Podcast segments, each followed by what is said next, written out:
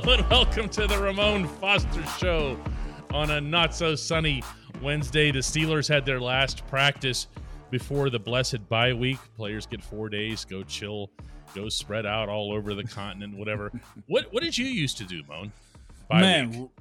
rest. like that was the biggest thing I needed to do was rest, especially at the position that I played was there was no need for really much else to do. Uh, but it's really just a mental reset for all parties involved. Just being completely honest with you, there is no other way around. If you're doing anything other than mentally resetting yourself, like yeah, you can probably go out of town and party and stuff, but you you got to have a factor of just ooh, bringing it down for a second because after the bye, everything ramps up. There's no excuse or no breaks coming your way. Yeah, I remember actually once running into you at the airport. Yeah, remember that? Coming, you you were coming back from somewhere on the bye week, as a matter of fact. And like, I got a baggage claim. There's Moan. Absolutely. And what's so funny too? I'm not sure if it's still the case, but it probably is. There'll be a lot of people waiting in the airport all Sunday long, waiting for guys in their autographs. I used to be like, "Keep your head down." It's like, Mo, where, where are you gonna hide? Like, you got bags. Somebody's gonna see you coming down the escalator. So go ahead and sign it, and let's roll. Well, one member of the Steelers went to the airport in an unexpected situation uh, yesterday. Chase Claypool being traded to the Bears yeah. for a second round pick in the 2023 NFL draft. And Mike Tomlin addressed that today. Yeah. After practice on the South Side. And he just basically said it was a, a matter of asset management. He didn't even and I predicted this. It was he wasn't even going to come close to rebuild this, rebuild that. It was just going to be, hey, that was just a really good pick for us to get. Well, okay, I hate to say I'm right on certain things because you don't want to be the smartest guy in the room, right? You might as well. But on this one, this lends to moving forward though right? So i got i got a couple i guess theories on it. One you don't want to pay the wide receiver market for a guy that you don't see being a true number one or you don't want to give out that type of value for him in the coming year because chase is due soon. That's that business side of it. The other side of it is dk is, is too many guys in a room to cater to right that wide I receiver really tight end room. feel like that's been part of this all along. Excuse me, I really do. It's really eeny, meeny, miny, mo when when you're trying to decide on which one you want to let go. I, I mean, it, it's not like see. There's two ways to do this. If you're if you're Mike Tomlin, you can go into Matt Canada's office and say, "Hey, all these plays that you're running for Claypool or whatever, let's start seeing those go to George Pickens, or let's start yeah. seeing your guy, Moan Steven Sims, get involved." Yeah. Okay. Or he could say this, but but then you you would what would be the impact there? Is Claypool then starts grousing because now yep. he's on the sideline. So solve the problem in all ways and, get a second round pick. And you get a second round. And DK, I know you don't like to go this route and have this conversation. Oh. But this goes to the draft Oh no! Here of getting getting it's picks bye week for guys that you need in the future. DK, we can still compete and still be a, a, a, try to be a good team and try to position yourself as look. Uh, we're in this. We're we're fighting. We're never going to quit. We're staying ten toes down. Yes, that is true. But if I can get a second rounder when I know I have an incomplete squad, when I know I need more picks, when I know I don't want to overspend in free agency to go get guys, because we tried that with other people. Okay, let's be honest. You want to get two free agents this past year, right? And as far as the offensive line goes, um, you end up signing the guy last year, Trai Turner, free agency to try to put a band-aid on that. And then you also have incompletions at other positions. Let's go left tackle, left guard. Huh? Can we go there? I, you just did. And actually, you, you, do this all the time. And I understand it's because you're watching somebody else move into your apartment and, and trash the place. so, okay. you, so you know what two tools do next year? I can go get another skill, or I can go get a middle linebacker in the first round, or maybe second round, and then I can go get a good quality. Hey, what do we like to go? What do we like to draft? In the in the second round, but they're probably good enough to get in the first round. But I'll be better off getting them in the second. We yeah. get guards. guards. Right? I, th- I was I thought you were for sure going to say wide receivers, but yeah, you can get you can get guards. Uh, uh, but but that's the flex. I can go get a third round wide receiver that is just as good. That's true. What the way college offenses are set, you you position yourself now, man. I can go get a third round guy that can come in and start for me and be the guy, be the man. Because who's what's the what's the over unders on first rounders hitting anyway? Like fifty percent is hit or miss. Yeah, I mean it depends on where in the round, but yeah, uh, it, it's it's it's certainly they make it. You know, they get a Yeah. chance, but they don't stick. Certainly not all of them. I don't know, Moan.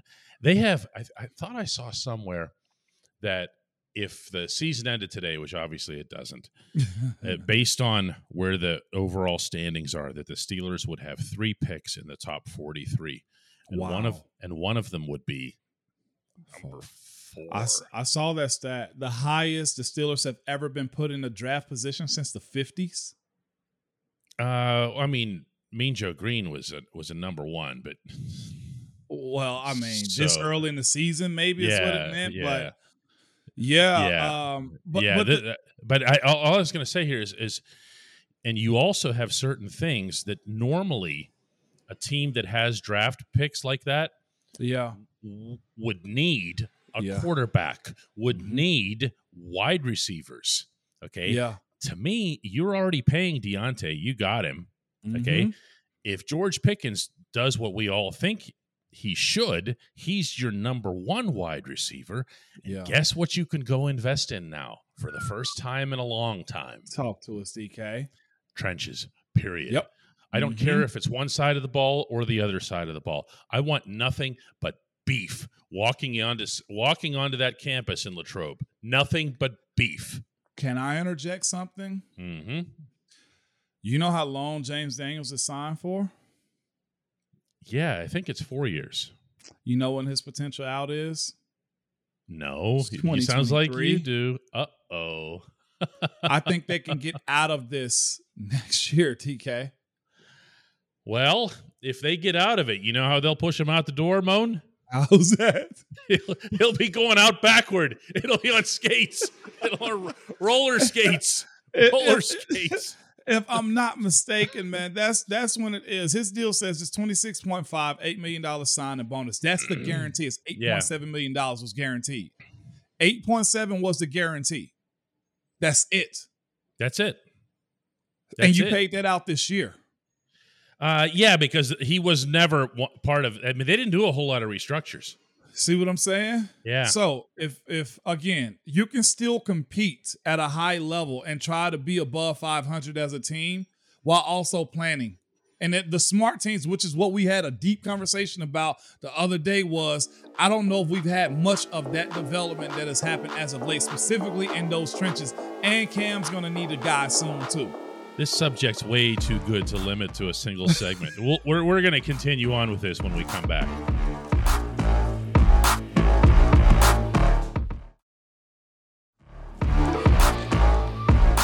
Back to the Ramon Foster Show. And as promised, we're going to continue talking about Ramon's favorite subject to talk about in season, and that's the draft. It's the Ramon Foster Show. What am I going to do here? Say, no, Moan, we can't talk about the draft in the middle of the season. But, you know, we're starting to head in that direction. And if it's a four overall, if it's a three overall, or something like that, I, I haven't gone all you know Mel Kiper Yeah. on this process yet. I, I'm not going to be able to drop names or anything like that into the conversation. But I do know this. I'll say it again. You don't need a quarterback. No. And you're not going to go fishing for some superstar wide receiver or running back or you know some Saquon type or whatever. You're you just get just get beef. Yeah. And, and uh, okay, so we we're not talking draft. We're we're talking self checks. That's what we'll do. What okay, mean? we had a we we had a light come on. That light is we kind of suck right now. Okay, like that, that's the light. So let's since we got right now, we're sitting in the lobby and we're trying to get this car fixed. So let's say, hey, that's what we are. It's not draft talk. Is we're doing a self check here. In that self check, you, mm-hmm. as you said, we you need beef. Like you got Larry Owen. I think he's playing pretty good for a guy's free agent up on a year deal and stuff like that. But there's an exodus that is coming. You know Tyson is probably out. I'm not sure what they're gonna do with Chris Wormley. There's a lot of young guys. I know this. I know this team can't feel too great about Devin Bush and Robert Spillane in starting roles, period. I know Myles Jack is in a situation you probably find yourself in and say, man, I like it, but I don't love it. If there's somebody better, or if we can pair him with something better, then he can be better. But then again, you look at his age. I know he's not overly old, but he's not young. Okay. And then you look at your corners, right? You still we do now. we do now. yeah, we do. We're looking at that situation. You got to kind of say to yourself, all right, maybe it's just not a good built team right now. And that's why I'm bringing up this conversation about getting a second round pick for Chase. And when you know that there probably wasn't going to be much hope for him, like I think you mm-hmm. boost Diontae up a little bit better when you got Chase out of the room. I think George now knows look, if I do what I'm supposed to do, hey, I'm holding up a one if you're hearing me on the podcast. I'm number one. You take your picture next to the football in your hand and you hold up a one. That's what he's doing right now. Pat, guess what? Pat Freiermuth, now there's more balls to go around for you. But then you still say to yourself, man, if we can't protect him, if we can't go find a group of guys around him that can move, look, if we are at that position, DK, to where Najee honestly needs role graders in front of him, now you get that opportunity. If I actually, oh my God, I'm looking at this film. God, I hate when I get emotional like this. I'm, look, I'm looking at this film and I'm watching guys take one step and turn, and they're allowing the defensive line to get upfield, DK, offensively. Yeah. Ole. You know what I'm saying? And mm-hmm. run in the run game. In the run game. When all you need to do is find somebody and knock them back. It wasn't a draw.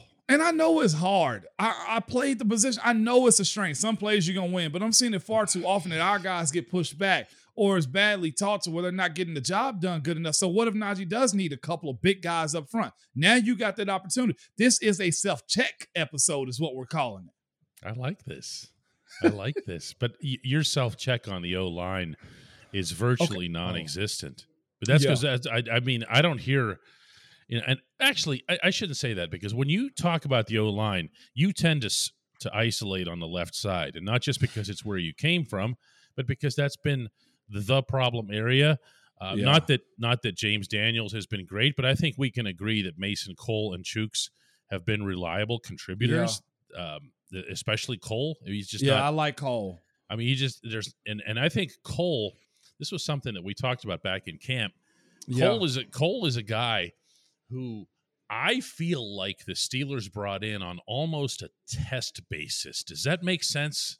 I can, yeah. Look, can look, agree. look at his contract, and yeah. it's it's different than the James Daniels one. It's more like they they can get out of Cole's. I know that one for a fact. Yeah, and uh, but Cole has to come in and say, "Hey, this is this is my position. I'm holding down. I'm the new mm-hmm. center for the Steelers." And he, we've talked all season, you and I, about how he's been front and center, but there's still so much missing. Yeah, it, it is, so and, and, that's why I was going to go to. Just a, a, quick second is if you look at the teams now, they're at the top of the pie, at the top of the hill. You you see Buffalo still go trade for a guy, even mm-hmm. still. Okay, mm-hmm. they want to get another running back. You see, friggin' Philly trade for a guy to, to ramp up their defense. Okay. Imagine that. Uh, uh, you, you see what I'm saying? You see Kansas City go get another offensive weapon. What I'm saying is this even on the offense, even on the defensive side of the ball, even if you get TJ back, do you still feel good about the way Malik Reed has performed? No, you probably no, don't. No. I like Alex Highsmith, but Alex needs a guy behind him. Okay. Yeah. TJ needs a guy behind him. Cam needs a guy or two beside him. You know, I don't want to leave out DeMarvin Leal just because he's hurt. I, I think you. you. know, I mean, you he he made some impact plays, and he showed this crazy versatility for a rookie. The way mm-hmm. they were mm-hmm. lining him up, even in TJ's spot. Remember when TJ went down? Yeah, absolutely. Uh, that was that was interesting. Yeah, but but I guess what I'm saying and what you're saying too, DK, is there's a lot of help to be had when it comes to rebuilding this team. There is, and notice that we didn't check off any skill positions on this. Okay, you know, the so called skill position. Sorry, yeah, yeah. when we come back, the only segment that matters. That's you know.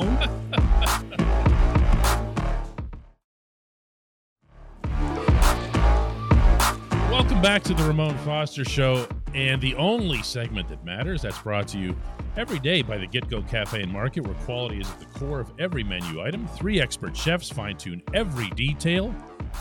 From how classic and unexpected flavors complement each other to the order each fresh ingredient is added. Order your favorite item right now at the GetGo Cafe and Market. Better believe it. All right, Moan. Yeah. I, I got uh I got a pretty good one here. This is from Casey, who says, first of all, great show, guys. And then, hey Moan, I'd love to see Kenny go no huddle and draw plays in the sand and see what happens. It, it sure can't hurt the current situation. And besides, we got to see more of George Pickens. Now, there's a lot of this going on right now, Moan. So Yeah. why not first share with everybody what that actually means? What is what is what was Ben doing when he drew plays in the sand? What did that actually mean? You were in that huddle. we were just in no huddle at the line of scrimmage and he give us our protection to protect him whether five man six man uh, with the running back or not the running back most of the time the tight ends wouldn't be in those sets or they'd be lined up out wide. And from that point he would give a guy a route on what he wanted to see them do and there'd be options off of that. It, it what I, I almost hate that we use that drawing up plays in the sand uh, concept because it really wasn't that. It was structured it was structured freestyling is what it was. It was us being on the defensive side of offense, basically. You know how you react and you go and you see certain Mhm. stuff. That's what it was. It, it, it- he would take a play and he would make a one guy do something differently than the original call. Okay. Or he would have a guy that he knew was on his heels and uh at, at DB or corner or safety and we would have that guy do something different than what the play was called. Uh, because it was very advantageous or he trusted his guys so much more than he did thinking what the defense could do to him. So uh, it wasn't just like uncontrolled chaos is what it was. It was more or less like i know my guys up front got me and from there i can operate everything else around me So was there ever? I've never asked you this. Was there ever a, a, point, a point there where he's kind of bragging a little bit, like, "Hey, enough of this coordinator. Let's just do this." No, it was never that. He never crapped on him or said anything silly like that. I think that's what people think. They think Oh, Ben's oh, out there just no. saying, "To heck with that guy. Let's just do this ourselves." No. It just flows better when the guy knows the offense just as good as the coordinators do, or he's Okay. free at doing what he does. You know, it's just like. I- I, I guess it's just finally catching a groove. When Ben knew what he was up against and he, he called his group, that's what it was about. It wasn't overriding anybody. And I think he'd probably say the same thing too. And this is the thing too. You got to think for the most part, the offense didn't change a whole lot from coordinator to coordinator because why would you change up being that much? because he's Ben. Because he's been. And also look at Aaron Rodgers or anybody else that goes into Mhm. those situations. What was one of the first things uh, Matthew Stafford said when he went to uh, when he went to to the Rams? Look, I, I, I let me learn you guys' and stuff, and then I incorporate mine in. It's like that goes into play also, or coaches form plans around those types of players, and that's okay. And but let's go to the other side of the question. Let's you know bring up the Kenny Pickett.